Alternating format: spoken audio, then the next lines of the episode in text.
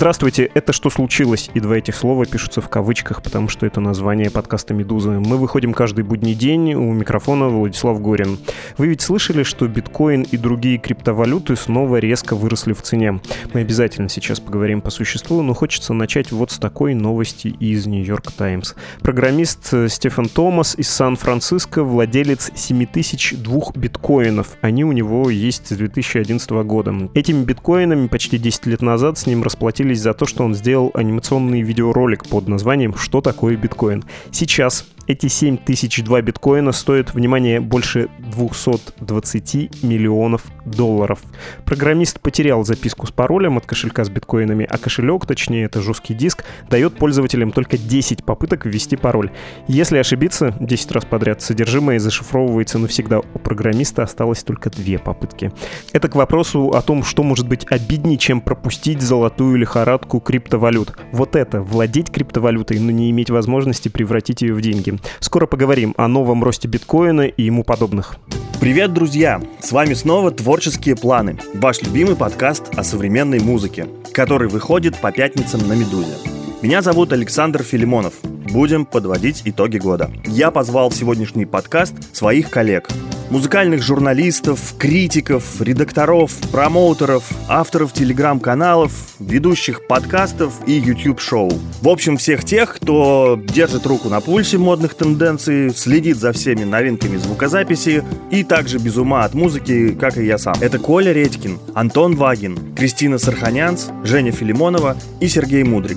Но это еще не все. Специально для вас мы составили еще один дополнительный материал. В нем собраны большие плейлисты для Apple Music, Spotify и Яндекс Музыки со всеми лучшими треками года по версии подкаста «Творческие планы» и наших друзей и коллег. Обязательно найдите ссылку в описании к этому выпуску.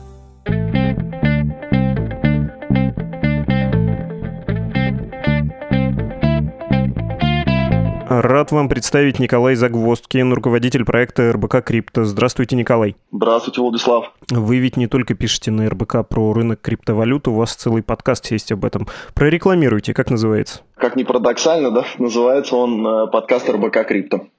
Отлично. Теперь слушатели знают, куда обратиться для более глубокого погружения в тему, чем, возможно, мы сейчас погрузимся.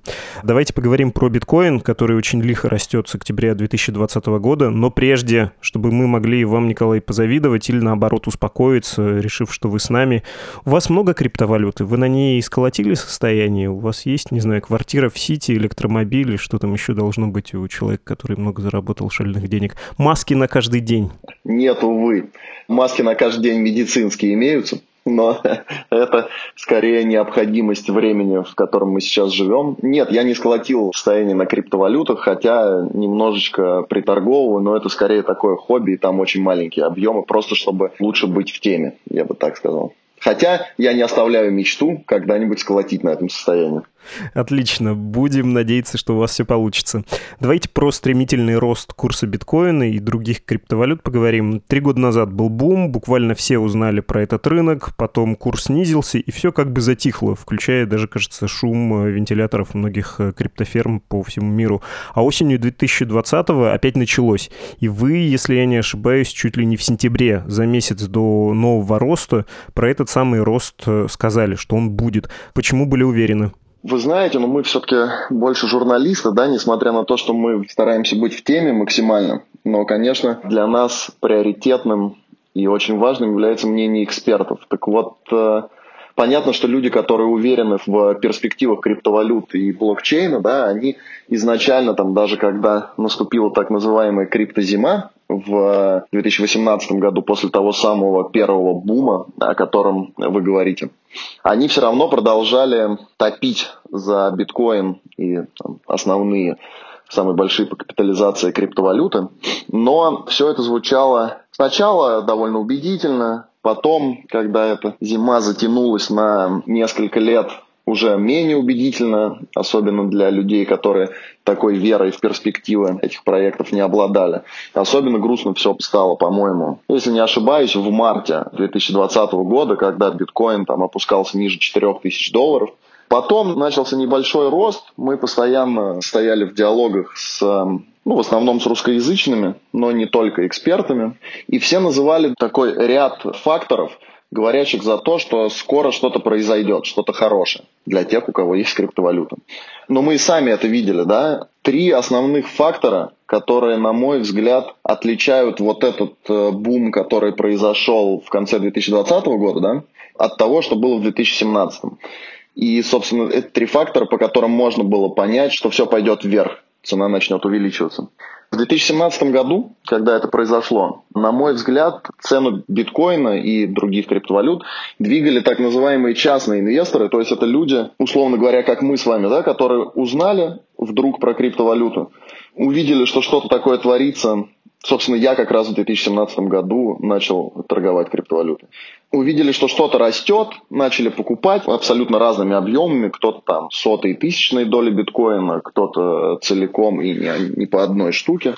И, соответственно, двигали цену вверх. Потом цена достигла какого-то предела. В 2017 году это было порядка 20 тысяч долларов. Все начали скидывать, чтобы зафиксировать прибыль. Да? Соответственно, цена обвалилась. Сейчас же намного более серьезные такие фундаментальные причины у этого роста, на мой взгляд. Во-первых, теперь цену двигают корпорации. То есть вот в 2020 году это один из факторов, почему мы были уверены в том, что биткоин начнет расти. Да? Можно вспомнить ту же компанию MicroStrategy, которая вложила больше миллиарда долларов в биткоин.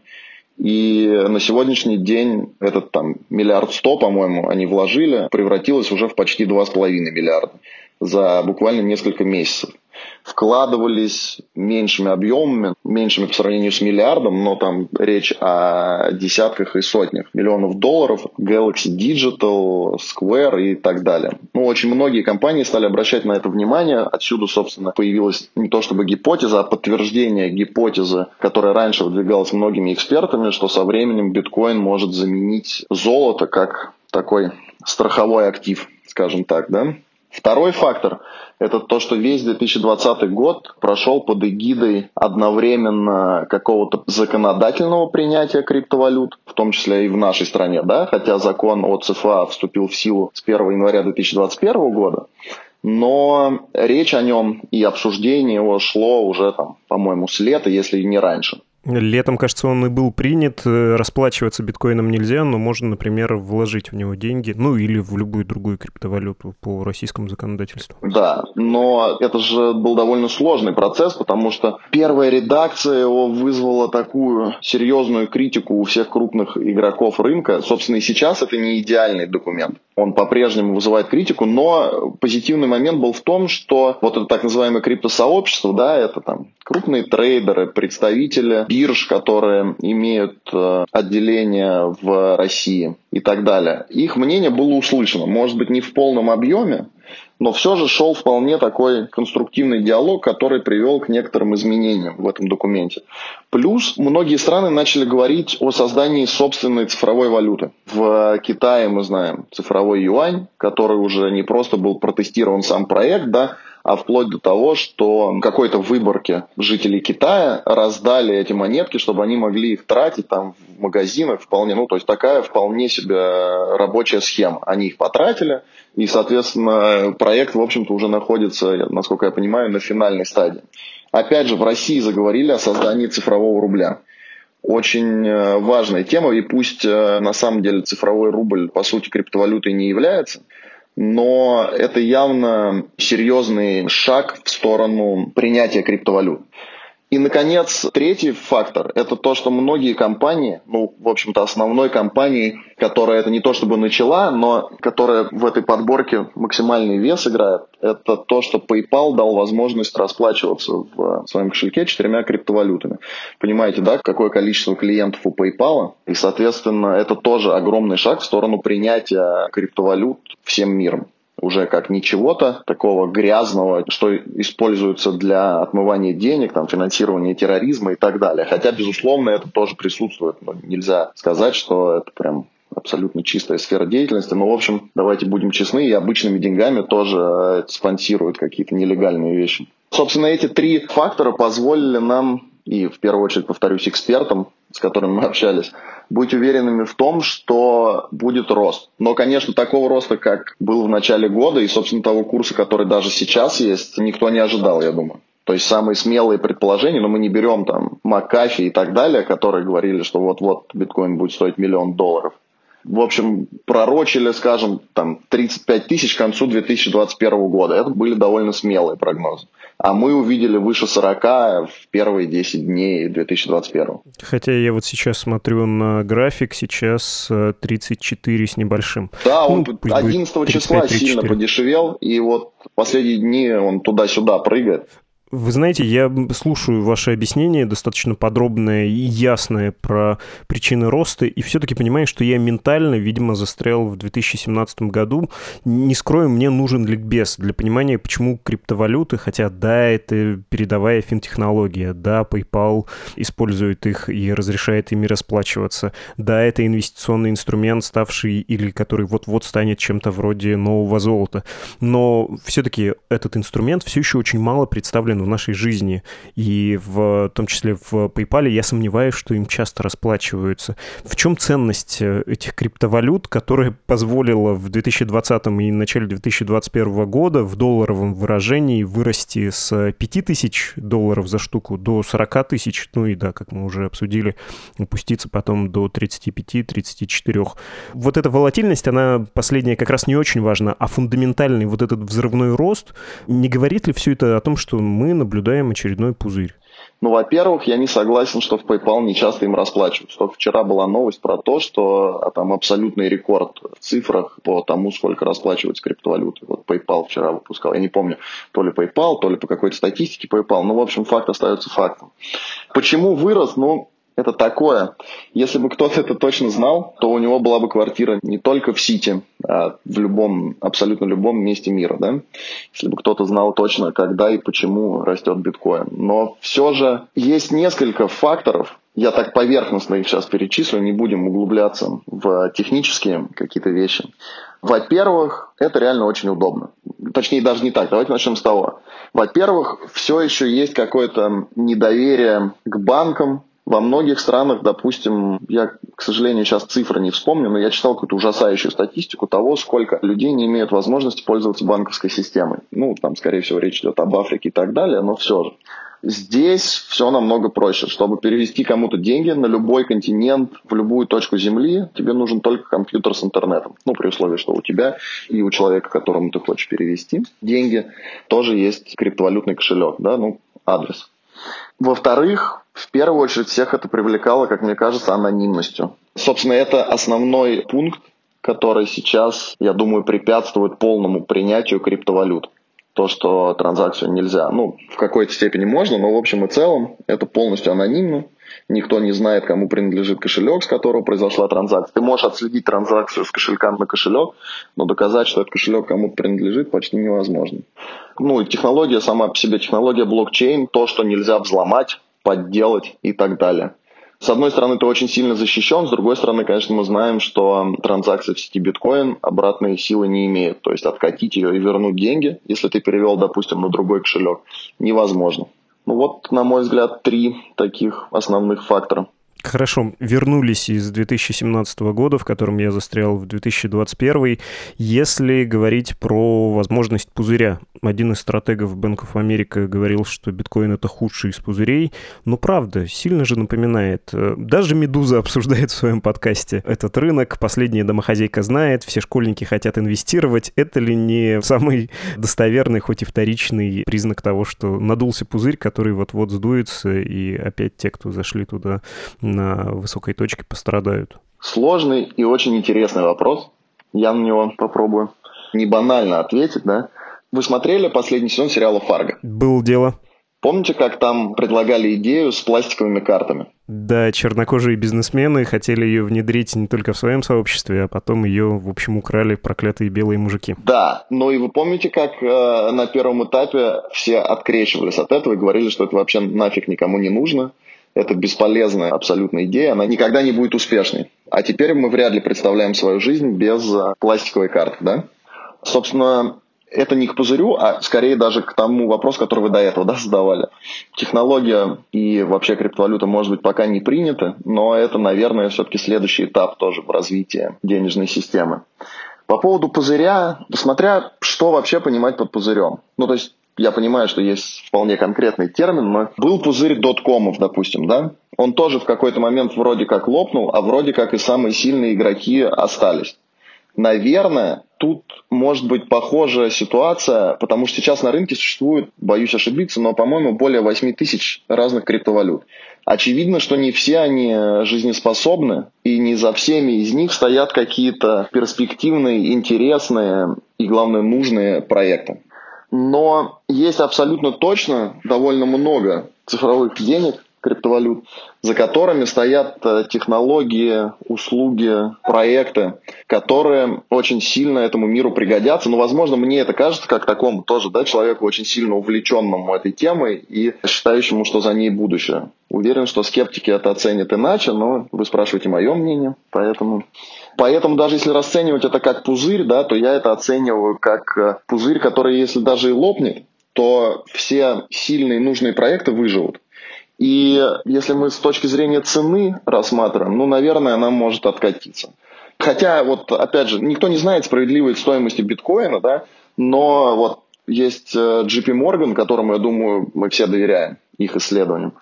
И вот их специалисты оценили справедливую стоимость биткоина в 146 тысяч долларов. Сказали, что цена может там, из-за спекуляции быть еще выше в какие-то моменты, но в целом вот они так оценили. На минуточку 146 тысяч э, против нынешних 34 600. Да.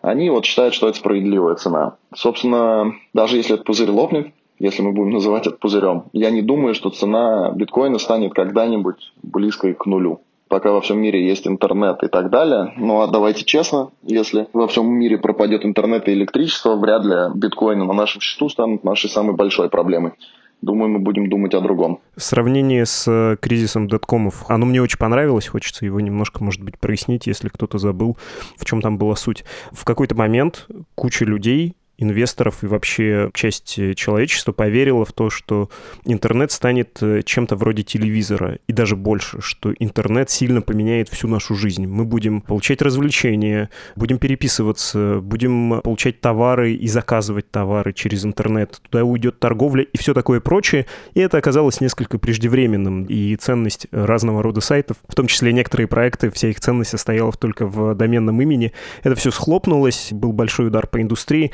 Но что мы видим сейчас. Мы действительно развлекаемся, переписываемся, разговариваем вот сейчас с вами, кстати, да, не по телефону, а при помощи интернет-телефонии заказываем товары, заводим какие-то знакомства и семьи через интернет. Это действительно стало частью нашей жизни неотъемлемой. То же самое будет с биткоином, даже если в краткосрочной исторической перспективе что-то развалится.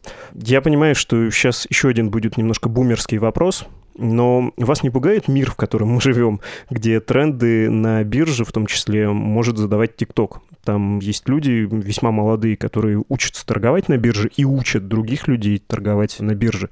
Не то чтобы это отличалось как-то сильно от э, прежних неквалифицированных инвесторов и волн заблуждений, надуваний пузырей, но почему-то вот мне особенно тревожно, что на мировую финансовую систему имеют влияние люди, которые смотрят на пляшущего под музыку Дани Милохина. У меня двоякое к этому отношение. С одной стороны, как человек не быстро, но все же приближающийся к порогу сорокалетия, да, я не, не всегда это понимаю.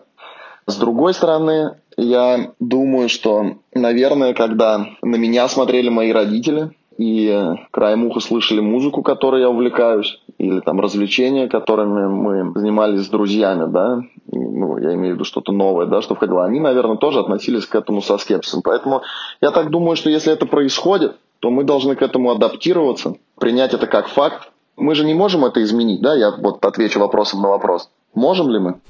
Боюсь, что нет. Ну вот и я тоже боюсь, что нет. Поэтому в этом, наверное, что-то есть. Надо просто попытаться понять, как музыку Моргенштерна. Не понять, боюсь только простить. Ну, нет, я не совсем согласен. Раз столько миллионов людей это слушают, да, это в основном молодые люди, но все равно. Ну, значит, в этом есть какой-то тренд, значит, в этом что-то есть, значит, мы должны... Ну вот, э, смотрите, в 2010 году, ну, там, в 2009, 2010, 2011, 2012 и так далее, вплоть там до 2017 года, наверное, в подобном подкасте, если тогда были подкасты, не уверен, Наверное, были уже. Человеку могли задать вопрос про биткоин и спросить, типа, зачем, вот зачем люди сейчас тратят э, деньги на то, чтобы покупать этот дешевый скам просто по фану, да? Из этого никогда ничего не получится, и вас вот не пугает, что пусть небольшая часть населения, но все-таки увлеклась вот такой ерундой. Никто не знает, что будет дальше. Поэтому нет, меня не пугает это. Может быть, мне это не очень нравится, но я стараюсь э, понять, в чем суть. Я тоже скорее не для того, чтобы побрюзжать, а чтобы мы это тоже учитывали. Когда вы видите шутки про школьников, рассуждающих о биткоинах, э, имейте в виду, что нынешние кризисы, нынешние пузыри, они намного быстрее, наверное, да, формируются, и в том числе благодаря довольно непредсказуемым вещам. Если говорить про заработок, вы в РБК Крипто писали, на каких криптовалютах можно сейчас заработать. Я правильно понимаю, что в биткоин вкладываться нет почти никакого смысла, лучше обратить внимание на другие криптовалюты, они растут динамичней? Это сложный вопрос. Это, знаете, как с покупкой поддержанной машины. Продаешь свою поддержанную машину другу, и абсолютно уверен, что она в идеальном состоянии. Она завтра взяла и сломалась. Хотя ты, правда, был уверен, что она в идеале. Я сейчас могу вам сказать, что нет смысла покупать биткоин, а завтра он будет стоить 100 тысяч, и окажется, что смысл был. Есть э, принципы определенные. Когда все покупают, продавай. Когда все продают, покупай. Ну, соответственно, нужно смотреть просто на тренды. Конечно, мы все ждем отката, чтобы купить снова, да, теперь, наверное, таких людей будет значительно больше, чтобы там за 3, 4, 5 тысяч долларов купить биткоин. Не думаю, что он в ближайшее время до таких отметок опустится, хотя зарекаться нельзя. Конечно, все пытаются поймать какие-то, ну, я назову их мелкими, абсолютно не пытаясь обидеть, а просто сравнивая, там, допустим, с биткоином, эфириумом и так далее, да, какие-то криптовалюты. Мы никому ничего не советуем, мы исключительно опрашиваем экспертов и их мнение узнаем. Торговых рекомендаций никаких не даем и сейчас тоже не даем. Это очень важно. Но, конечно, есть какие-то валюты, которые имеют, как я уже говорил, да, проекты, которые за собой имеют какой-то рабочий продукт, какую-то полезную технологию и так далее. Ну, в общем, тем криптовалюты, проекты которых, перспективы которых очень высоко оценивают эксперты и ждут их ростом. Это могут быть монеты из вот новой сферы DeFi, могут быть не из нее. Вот когда последний раз мы опрашивали, если я не ошибаюсь, это было вчера или позавчера, мы опрашивали экспертов и называли монеты EOS, Tron, Stellar, есть так называемые еще ультра-анонимные монеты, я их так называю, ну, которые прям совсем нельзя никак отследить. Это Monero, Dash и Zcash. Вот кто-то из экспертов считает, что чем больше будет развиваться правовое регулирование государственное, тем более ценны будут вот такие суперанонимные монеты, и, соответственно, там прогнозы, что они могут вырасти в десятки раз. Конечно, есть э, главный альткоин, первый и главный это эфириум, но он уже очень сильно вырос. Вот тогда же, когда я говорил, что биткоин стоил порядка 4000 долларов, а эфир стоил 120-150 долларов, сейчас он уже за 1000 далеко, ну недалеко, он перевалил за 1000, в моменте там, по-моему, 1350 он был, если не ошибаюсь.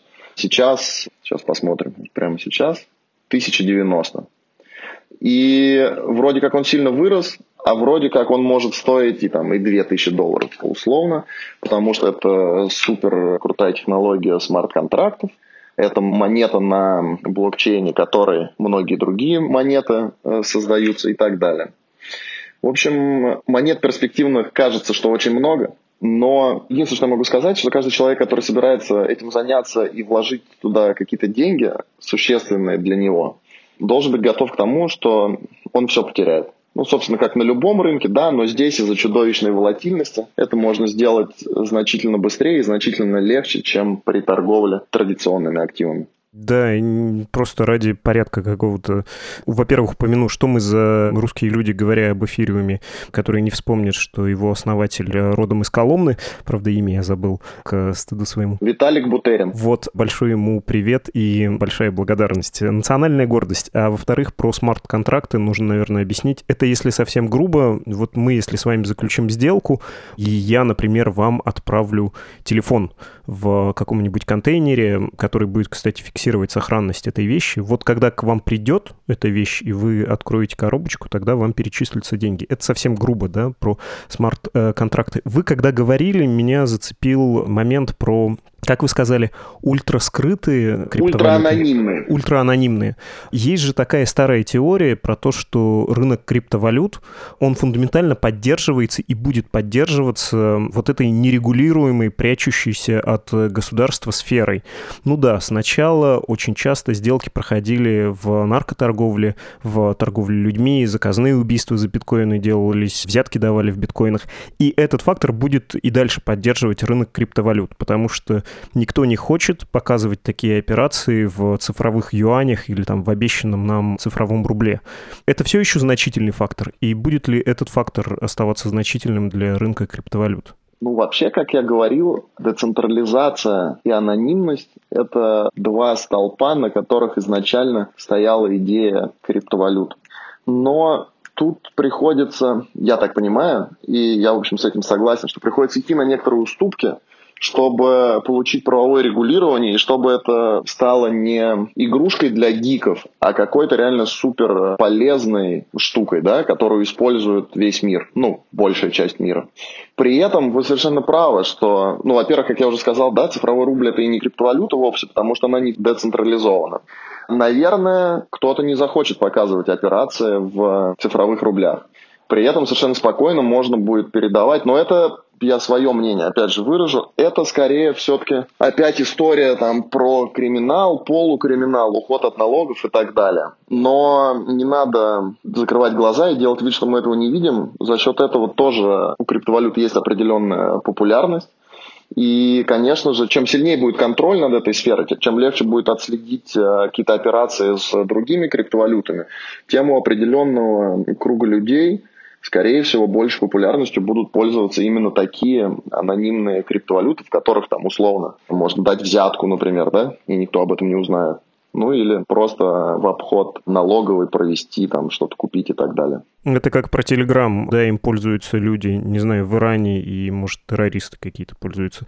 Сейчас вот трамписты. Но это не значит, что он только для них. Хорошо, зафиксировали. Кажется, надо подводить итог. Пусть он будет эмоциональным. Но, знаете, пока вы не слышали, перед рекламой во вступлении я рассказал недавнюю историю про программиста из Сан-Франциско. У него осталось две попытки, чтобы ввести пароль от своего кошелька и достать оттуда 7 тысяч биткоинов. Это где-то 220 миллионов долларов. Вот это ощущение, что ты смотришь на Эльдорадо, даже если сам ты не покупаешь криптовалюту. Мне кажется, это главное, что притягивает внимание к теме криптовалют.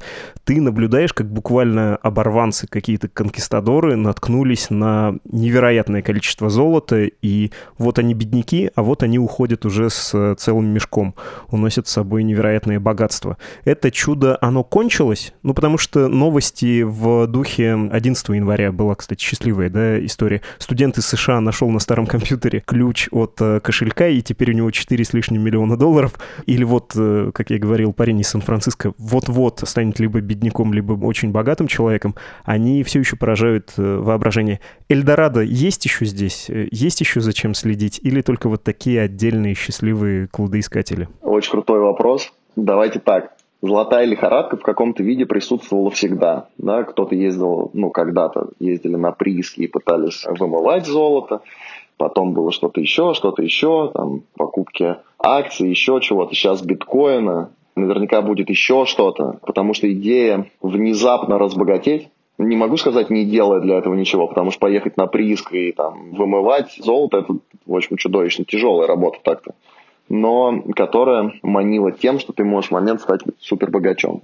Круто, что так есть, потому что не надо бросаться слепо к таким э, целям и на такие вещи. Но это здорово, когда у людей есть, я не назову это даже иллюзией, а реально шанс сильно улучшить свою жизнь, увеличить свое благосостояние.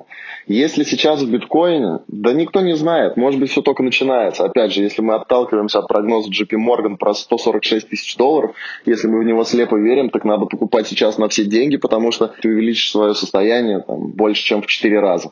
Ни один банковский вклад, э, как мы понимаем, даже малой э, доли таких процентов не даст.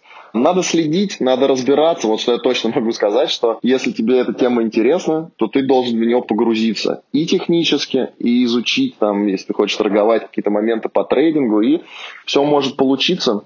Думаю, что шанс заработать на криптовалютах, если вы просите от меня конкретного ответа, да, то я думаю, что шанс заработать на криптовалютах еще есть, и он достаточно высокий. Хорошо, спасибо огромное. Это был Николай Загвоздкин, руководитель проекта РБК Крипто. Спасибо и до свидания. Спасибо большое.